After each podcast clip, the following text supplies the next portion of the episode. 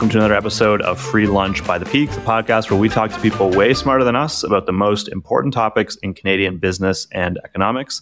I'm your co host, Taylor Scollon. And I'm Sarah Bartnicka. So, Sarah, we've heard a lot of talk lately about clean energy and the clean energy economy uh, with the federal budget that just happened a couple weeks ago. That was obviously a centerpiece of it. And then prior to that, the passage of the Inflation Reduction Act in the US uh, last year was a uh, earthquake, I guess, for the, the clean energy sector. But I don't really know that much about what is actually going on in the space. I know that there's a lot of money being spent and big big numbers being thrown around, but I don't know that much about how it's actually being spent, what sort of opportunities it's creating, and how Canada fits into what's going on with the big climate push in the US. Totally. I think you nailed it. I think there's a lot of really big numbers being thrown around. And I think today we're going to get to the bottom of where that money is going. I think there's a lot of headlines, right, coming out of the, the budget, right, around just all these very ambitious types of investments.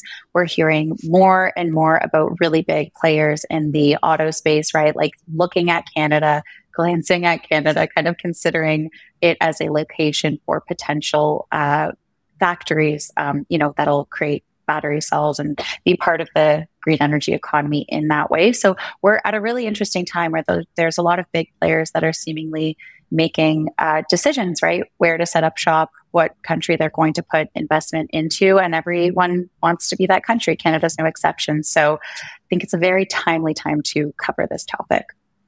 Yeah, absolutely. And if this is going to be a growing part of our economy and a big part of our economy moving forward, I think we really do need to understand it better and the mechanics of how it works and how government fits into that. So we have uh, a great guest on this week who can walk us through all of that and talk about how Canada fits into what's going on both here and in the states when it comes to clean energy when it comes to the clean energy economy. Michael Bernstein is the executive director of Clean Prosperity, an economist by training and a climate policy expert. Michael, thanks for coming on the podcast.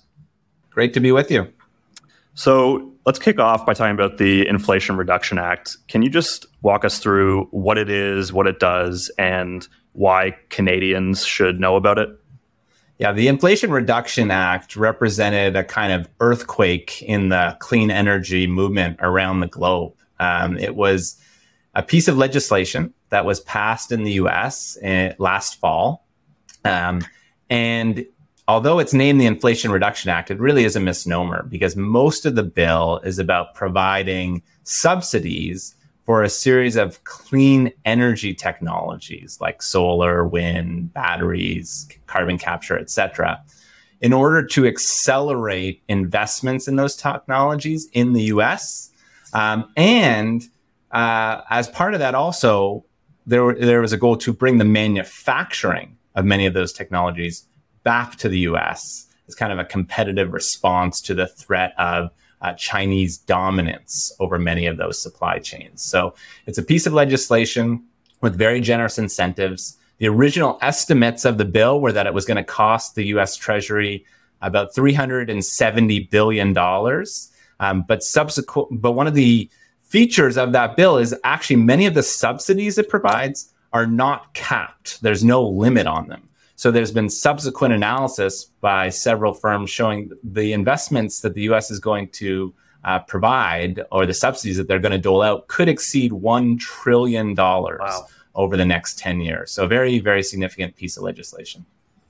What are some of the standout features of the IRA? Yeah, the standouts is just how generous the funding is going to be for specific kinds of clean technology. So I'll give you an example.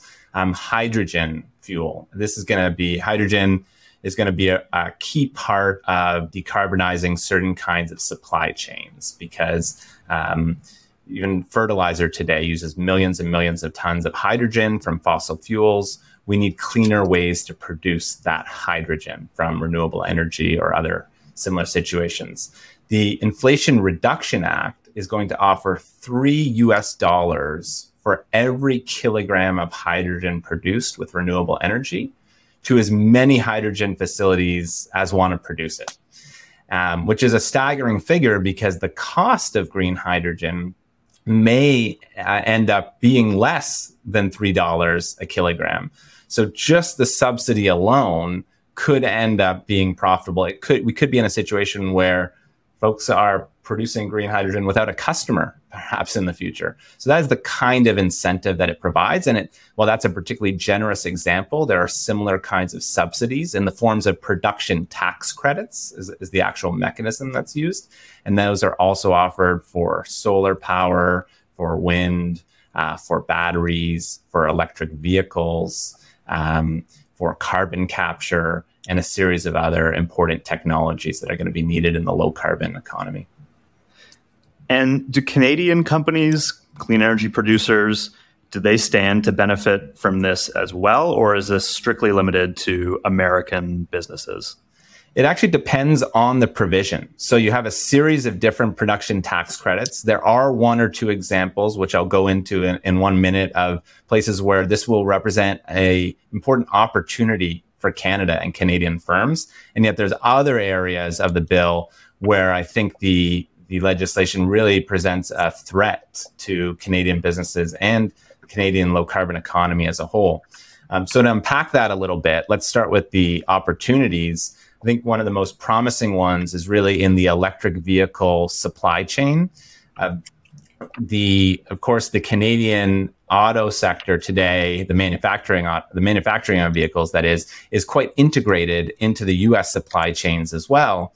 Um, and this US bill does provide an incentive of $3,750 per vehicle that consumers can access when they buy an electric vehicle. But here's the key catch and the part that could represent an opportunity for Canada.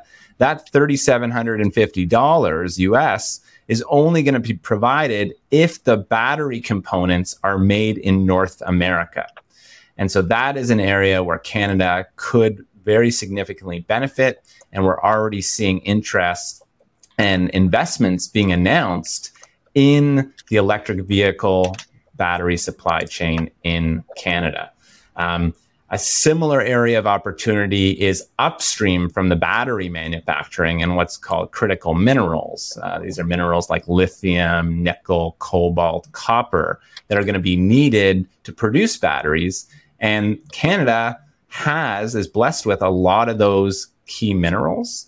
And there's a additional $3,750 that EV purchasers can access if the minerals that went into those batteries were produced in either the US or a free trade agreement country. Mm. And so Canada could be a could and likely will be a player in that part of the supply chain, and the incentives are going to induce investment in Canada. So that's the good news. Um, the less good news is that the incentives being provided to set up manufacturing facilities and to uh, purchase fuels like hydrogen in the US are s- staggering amounts of money. And so it is going to be very difficult for Canada to compete for investments in carbon capture equipment, direct air capture facilities, uh, hydrogen plants, as we were talking about, or even the kinds of industrial products like cement, steel, chemicals that may be produced using the clean electricity and clean fuels that are subsidized by the by this US bill. So the bottom line for Canada is we could see investments that might otherwise come here and support Canadian jobs and and uh, contribute to Canadian GDP actually flowing south of the border, and perhaps even some companies that are set up here moving to the U.S. So, given that, what do you think would be an appropriate response from a policy perspective? You know, I, some people have been saying, okay, well, we just need to copy the IRA, right? Just do our own IRA. And then I read in one of your reports, Clean Prosperity's reports, that sort of this is not possible, right? There's we can't bring to bear the same amount of money that the Americans can. We need our own sort of thinking around this that's made tailored for Canada. Uh, what would that look like? What would a successful Canadian response to this look like? Yeah, I often think of this story of David and Goliath when I think about what Canada should do. And I think one of the instructive learnings from that story is that David didn't just copy Goliath's strategy, right? He thought about what is it that he could do, given his unique set of assets and abilities, to actually win the battle. Um, so I think there's parallels here for Canada in that we have to use what we have here already to our advantage. Noting, um, by the way, that this isn't all necessarily a zero sum game. So I, I do want to say before we go further that, of course, there's massive opportunities in the clean energy economy. It's the greatest opportunity of this century.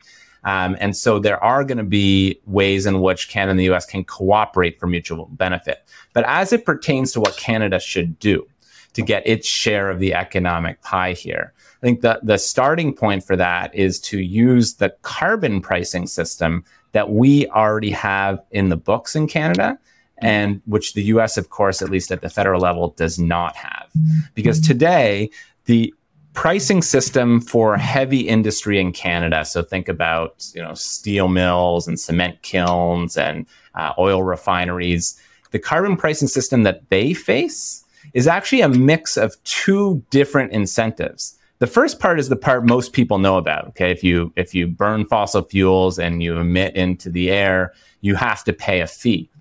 But that it turns out that for reasons we can discuss later if you want industrial facilities only pay for about 20% of their emissions. They would pay a carbon fee.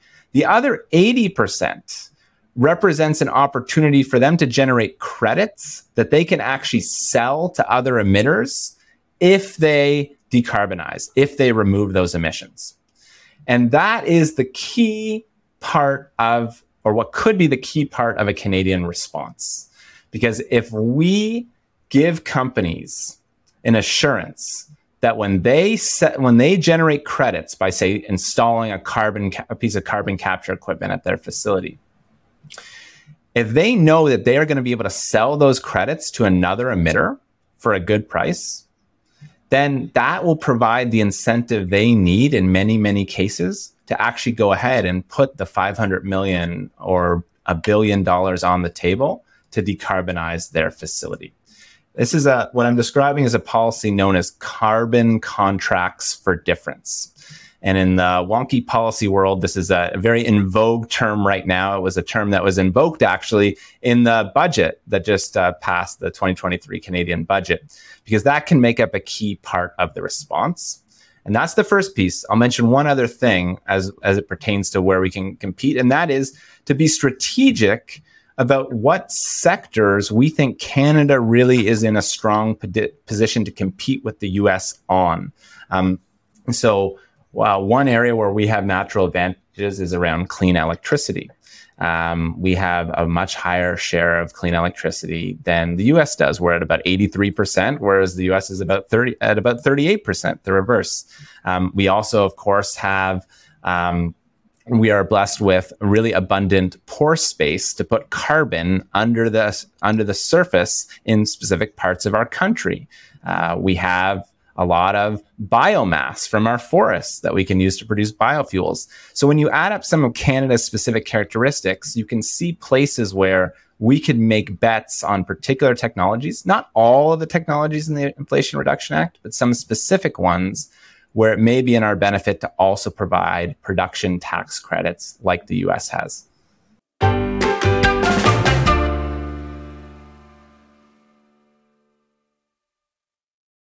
I'm wondering if we could take a step back for a second to talk about the carbon kind of pricing market and the how that contributes to working towards net zero goals. Like can you just explain how the market works for us and the goals of it? Yeah.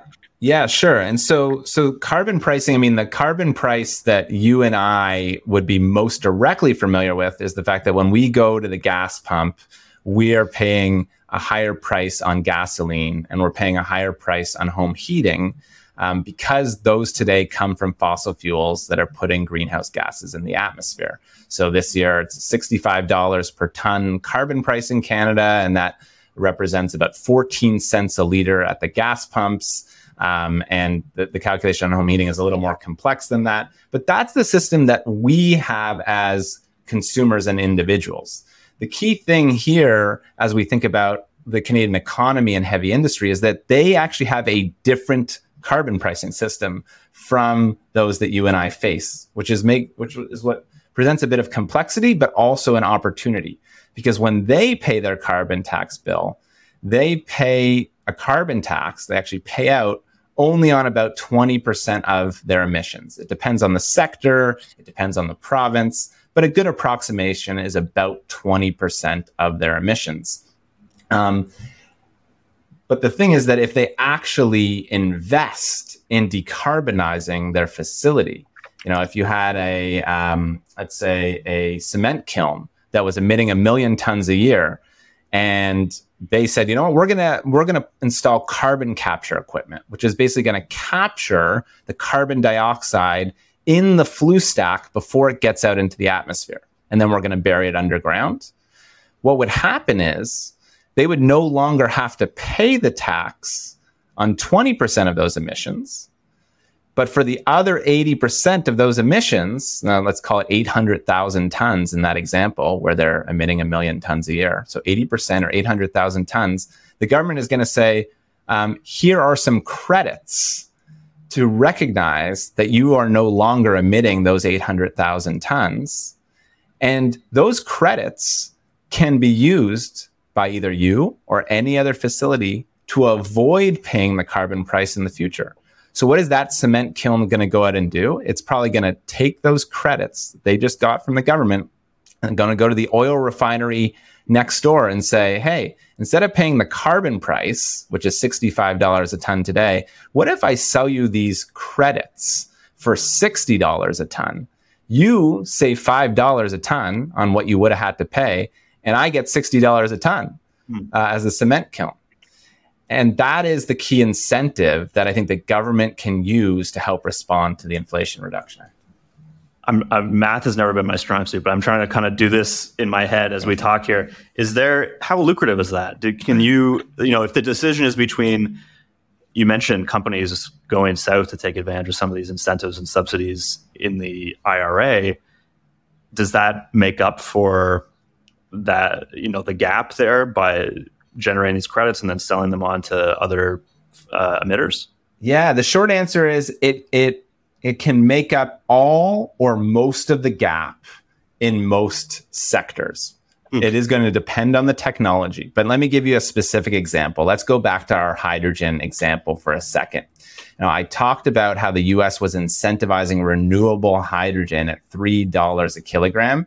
It's also incentivizing what's called blue hydrogen or fossil fuel based hydrogen, where you capture the emissions with carbon capture equipment. So let's we'll call that blue hydrogen. So for blue hydrogen, the US is giving a dollar US per kilogram for every kilogram produced. And Canada, announced an investment tax credit for for the same kind of hydrogen and said, you know what? We'll give emitters or, or facilities, I should say, a 30% tax credit on their investments. So if you set up a new facility, you spend a billion dollars, we'll give you a 30% tax credit. Let's call it $300 million. That sounds great. But when you do the math and you compare apples to apples, that amounts to two cents a kilogram. Okay. Whereas the US is producing, is giving uh, that same facility a dollar. And a typical facility is going to produce about 400 million kilograms a year. So the bottom line is we are not even close. Okay. We're providing less than a tenth of the support. And some, and, and a facility would be in a position to give up hundreds of millions of dollars per year to set up in Alberta instead of Alabama. That's the situation today. With now to get to the question you asked, if the government were to guarantee the credits from installing the carbon capture equipment. It depends a little bit on the price they give, but just uh, the, the calculations we've done suggest that would be worth between 75 and 90 cents a kilogram. So it's going to close the vast majority of the gap. And that's what we need, right? Is that we need to be in the same ballpark so that other assets Canada has, whether it's our skilled workforce, whether it's our clean electricity, whether it's provincial incentives, can close any remaining gap. But when you're offering two cents a kilogram and your competitor's offering a dollar, you're not even in the conversation. Yeah, yeah. The the follow up on this uh, is clear enough. Is did they do that in the federal budget? Did we get these contracts of difference well, that you're talking uh, they took a step in that direction. We got a mention of the carbon contracts for difference. Uh, we didn't get the full program. The the finance minister said she is going to consult on a broad based program of contracts for difference. And you know, full disclosure, that's something that my organization worked really hard to get into the budget. So we were really pleased to at least see a nod to it, and the fact that that is something they are likely to pursue in the coming months. And we also got uh, more details about a, another signature program of the Canadian government that was announced actually in the previous fall economic statement called the Canada Growth Fund. Um, and this is a new $15 billion fund that is being set up to provide concessionary financing, whether that's uh, you know, favorable interest rate loans, whether that be equity investments or other tools, into low carbon projects in Canada. And the budget said that the carbon contracts for difference mechanism would be one of the tools that that uh, fund will use. So we got a step in the right direction. We got an indication the government's interested in using this tool, but we don't yet have all the details. And overall, what was your assessment of the initiatives that they did include beyond that? Is that was it an appropriate response to the IRA, or you know where do we fall on that spectrum of having the policies in place to compete? So I'd say we have we took some really important steps forward in the budget, um, but we have not gone far enough. Um, and the challenge here, and, I'll explain exactly why I say that in a minute, but I think maybe a helpful analogy here would be um, the one I'm often fond of using is actually with airlines. The situation we have today is that we have uh, Canadian, you know, the Canadian government was like an airline. Essentially, what they're doing is they're upgraded, they've upgraded some of the passengers. With others, they've given them some free meals, they've given them some extra legroom. But their competitor airline is just sending everybody right to first class as soon as you buy the ticket right? So the problem isn't really with the Canadian government that they're not being generous, that they haven't provided upgrades or aren't trying to do things for their customers. The problem is their competitor is just so incredibly generous that it is hard to know how you compete with that. So to get to the specifics, so to get the specifics of what the Canadian government did is they announced, um, uh, depending on how you count it, three to four new investment tax credits applying to some of these key clean technologies we've been discussing. So, I have a new investment tax credit for electricity, which is going to be 15% of the capex on renewable electricity. We have a new investment tax credit for clean tech manufacturing, which could be up to 30% of the capital expenditure on new uh, facilities produce solar panels or to produce clean hydrogen. Um, we have another tax credit for for uh, the suppliers of renewable energy, another one for carbon capture and storage, and uh, actually a fifth one, uh, which was previously announced, but which we got more details on in the budget around hydrogen. Uh, I was describing that earlier when I talked about the two cents per kilogram. So those are all helpful, right? All of those tax credits provide some economic signal to firms and investors to try to invest in Canada, but they're for the most part just not as generous as the US incentives. So I think Canada is going to need to add some additional layers to the package of policies it's offering. It's got the investment tax credits. It's got the carbon pricing system, but as I talked about, it needs to strengthen that through contracts for difference. And then it, I think it needs to also consider adding some production tax credits into the mix because production tax credits are typically just going to be much more valuable than, than investment tax credits. Investment tax credits are one time provided at the beginning, but production tax credits are ongoing for, I mean, in the case of the US, at least 10 years. So they typically are much more generous. Hmm.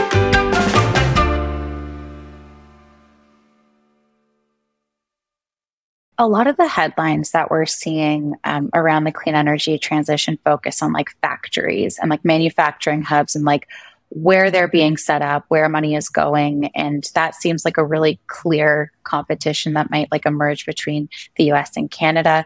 Um, and I, I, was reading uh, last week that, you know, Foxconn um, is maybe considering you know, moving, you know, ha- building a plant in, in Canada. Canadian officials feel pretty good about it. I wonder if you could explain to us, like, how do those conversations happen? And do we have the right incentives and subsidies worked into like the budget or different policies, right, to make this like an attractive destination for a factory of this type? Yeah. So today we I would say Canada has the ability to attract individual facilities like the Foxconn one you mentioned. Um, there's been other very significant announcements recently of some uh, battery manufacturing facilities. Volkswagen just announced one, for example, in the last few weeks in Canada. Um, and we're able to attract those individual facilities because what the Canadian government is doing is it's offering bespoke funding or specific tailored deals for those specific firms. But what Canada ought to do, in my view, is to provide a kind of systematic set of incentives that attract capital across the entire clean tech ecosystem and send a signal to all prospective investors in Canada that Canada is open for business and there's there's incentives that are on par with what the US is offering so that we can really get our our share or ideally an outsized share of the economic opportunity involved. Can we get into a, a little bit of the details around like what that could look like? I don't know if listeners know and I don't think I know right like the the amounts that are at play here. It seems like when um, you know, a plant is is when a decision is made to like open a plant, it ends up being that like one, you know, some level of government has subsidized a massive amount of that plan. Like they effectively kind of pay for most of it. So can you kind of walk us through the, the the I guess the details of what that looks like and maybe at the end of it, like whether the investments are worth it in your view, considering like the sizable amount that has to go towards these projects to attract companies? Yeah, it's a great question. So um, we're for some of these really large deals, um, like this Volkswagen facility that was announced, where they're going to produce batteries for electric vehicles. Um, they, the government actually hasn't announced the total yet, but the speculation is that it's in the billions of dollars for that one facility. In fact, some speculation suggests it could be up to $15 billion for that facility, which is really uh, a shocking amount. And, and it may not be that high. We don't yet know, but it is certainly in the billions. This is a combination of federal and provincial funding, I should say. So this facility will be located uh, in the Greater Toronto area. So the Ontario government is uh, chipping in for that. Uh, but we are talking about really large amounts of money. And that is one of the reasons why I would suggest that what the federal government ought to be doing is thinking about where are there areas of policy where they can incentivize and attract some of these deals without having to outlay these kinds of uh, sums of money.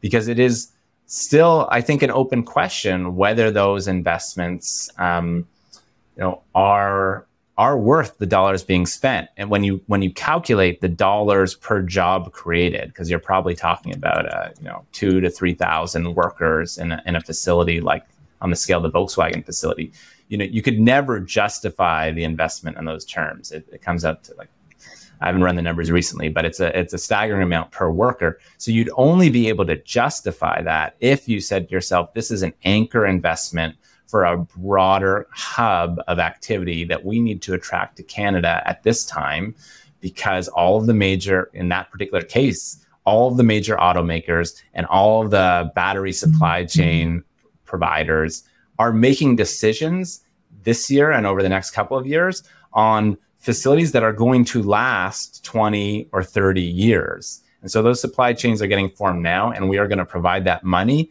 in order to to um, develop the broader economy around that sector that we think we need to have located in Canada.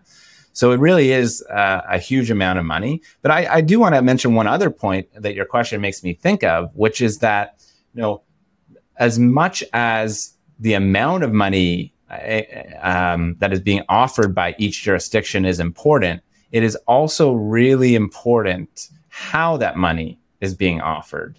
And one of the things that I, I, didn't quite explicitly say about the US, but I think is really critical, is that there is upfront certainty for investors about how much money they are going to receive from the US federal government when they invest in a new facility. So they know as long as they meet basic criteria, to come back to that hydrogen example, it is $3 per kilogram for renewable hydrogen.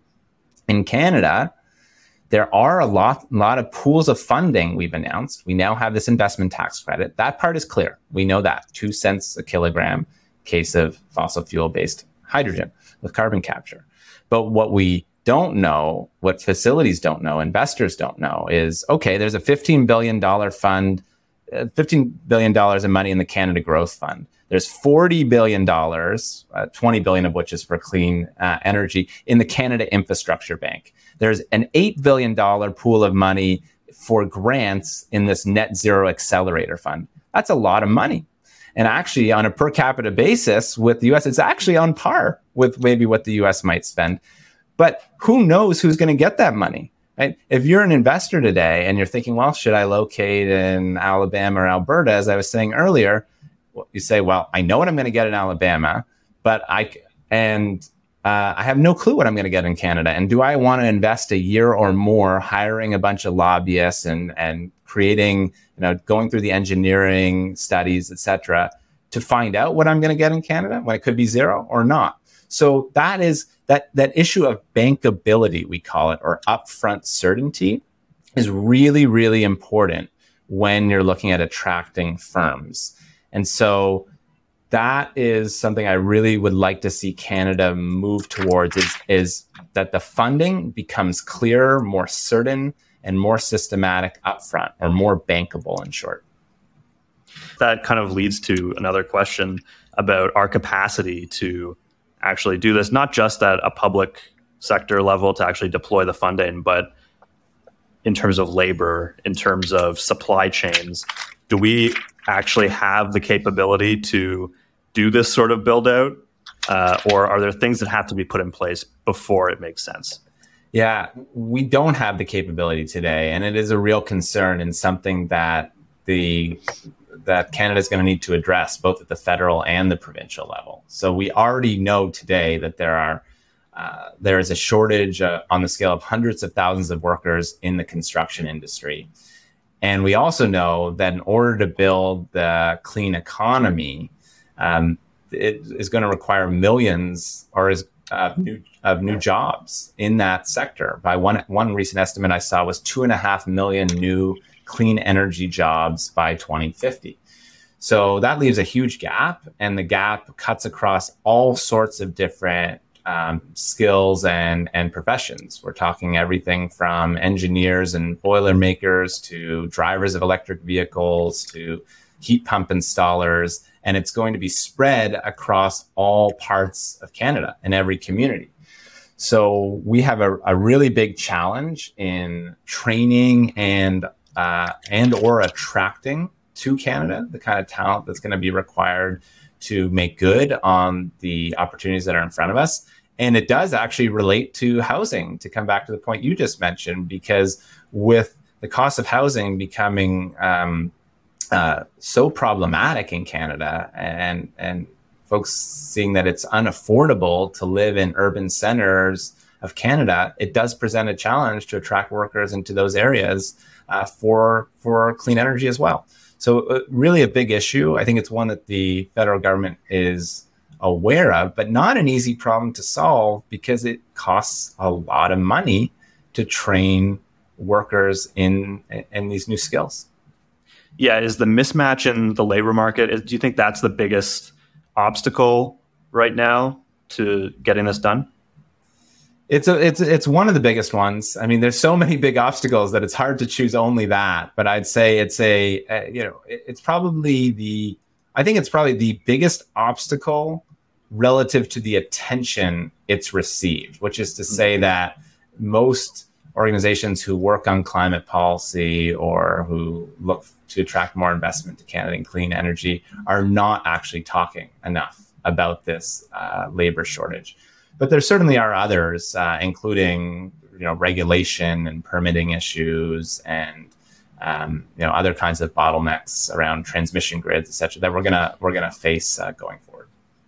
It's interesting because this clean energy transition has so quickly and like rightfully so like turned into a conversation about like business. Like it is an economy like in and of itself of you know of that has its own different players its own you know unique kind of labor force with different types of skills that you almost like lose sight of the bigger picture. And so i'm wondering if um, we could talk a little bit about like what the specific like goals are too. It's like we're making these kind of these crazy investments. Like part of it is to get more I guess like production capacity like in Canada in North America for these types of clean um, technologies. But like, what's the bigger goal that like all of this is is working towards? I think there's at least three really critical goals that we're trying to achieve. Um, arguably more than that, but but the ones that pop to mind for me are yes, for sure, the climate goals are a key part of this. So we, we know that um, we have a ton of work to do to avoid unsafe levels of warming for the planet going forward. And that's typically represented by the fact that we need to get to a point in our economy where we are no longer emitting any greenhouse gases into the atmosphere by 2050. Um, that's the net zero goal that you referred to earlier. Um, and that's a incredibly daunting challenge when you think about the fact that most infrastructure uh, lasts longer than 27 years, and we only have 27 years left. So we're we have a huge challenge there, and that and and and, and that is that is certainly one of the driving forces here. But a second one is that there's a massive economic opportunity in front of us. We are remaking uh, the global energy system in the process of reaching those climate goals. And the energy is about an $80 trillion business around the world. It is a massive economic driver of uh, activity, of GDP investment, of jobs. And so there are huge opportunities for Canada here to um, leverage some of its natural advantages. We're in a very fortunate position uh, relative to other global competitors, notwithstanding things like the Inflation Reduction Act, um, to attract um, to attract new sectors like uh, we're going to need to build out a whole sector just to give you one example around capturing carbon dioxide from the atmosphere and burying it back mm-hmm. underground um, this is going to be an industry it's called carbon dioxide removal that is going to be two to three times the size of today's global oil and gas industry possibly wow. bigger it is going to be a huge industry it doesn't exist yet today but it is going to have to get built out in the next uh, two and a half, three decades. And so there are there are you know tens of billions of dollars, tens of thousands, if not hundreds of thousands of jobs for Canada to attract in that sector. That's just one example. There's many others. So I think there's an economic opportunity here. Secondly, and and the third thing that I think is um, is is a, is a key national objective is that we have an issue around energy security and geopolitics that um, which is being manifested today in the need to get off Russian oil and gas. But the reality is that many of the fossil fuels that are produced globally today come from jurisdictions that are a lot less friendly than Canada um, and that often are, run by dictators who do some pretty nasty things. And so there is a geopolitical imperative, I think, to achieve energy independence for Canada and its allies. Um, and in the process, actually, and this is, I think, one of the motivations for the Inflation Reduction Act as well, create a uh, or reduce the economic dependence on China as well. So there's all these geopolitical concerns to help build a more stable, uh, safe kind of Western alliance. So, and and that is a, a third objective. And of course, we need to do all of those things while making sure that energy remains affordable for Canadians who are already dealing with rising costs in many areas. So um, this is a, um, as you can see, a massive and complicated undertaking that also represents some pretty major opportunities. I think it would be good to stay on the opportunities for a moment because we do have you know plenty of people who who listen to this who are entrepreneurs or are in business themselves. And i know that your your job is to provide policy advice and not advice on business models. But you know you see where the money is going and where policymakers are focusing their attention.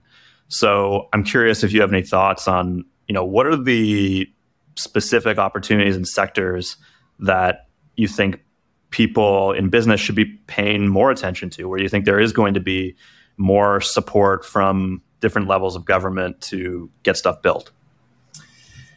So I think there, as you say, there are going to be opportunities all across the economy, but maybe I can pick out a few that represent areas where I think Canada is in a particularly strong position to gain an outsized share of the economic potential. Um, one would be the area I mentioned previously around carbon dioxide removal. I think we are going to need to remove far more carbon from the atmosphere than most people appreciate. Um, because the reality is that even if we meet the climate targets that the federal government has set out, Canada will have already exceeded its share of the remaining greenhouse gas emissions that we can put in the atmosphere probably by 2031 or 2032 like we're all, we're basically there. So we have to we just have a massive industry there and i think canada can be a really key player. I think another one um, is in uh, low carbon materials. So creating chemicals um, and low carbon steel and cement um, using some of the natural feedstocks that we have in canada whether that be the carbon we're pulling out of the atmosphere whether that's um, non combustion chemical uses of the bitumen uh, that we have, of course, in Alberta and Saskatchewan, parts of BC. Um, so I think that is another really important area. Uh, Canada is also blessed with a lot of uh, land and a lot of biomass. So I think the opportunities in uh, to use to create and use biofuels in in areas like sustainable aviation fuel, for example, um, will be a very promising area of activity. Um, so, and, and, hydrogen too, which we were talking about earlier. You know, we really do have the expertise in Canada around how to how to create low carbon fuels, uh, and we have a lot of uh, feedstocks, uh, natural gas feedstocks that can be used as the as the trigger point to launch the industry that will then transition into probably renewable based hydrogen. So those are a few areas, but you know we have amazing Canadian entrepreneurs doing things all across the economy that I'm constantly amazed by. And so that is really, I'd say, just the tip of the iceberg on where there are opportunities for, for Canada. I think that's a great place to leave it. On a, on a positive note, it's a big challenge, but also a big opportunity. And uh, hopefully, some of our smart listeners can uh, take that away and build something good for themselves and good for the rest of us as well. It would be good to see. So thank you, Michael, for coming on and walking us through that. Really appreciate it. That was fascinating. Thanks a lot. Great to talk to you.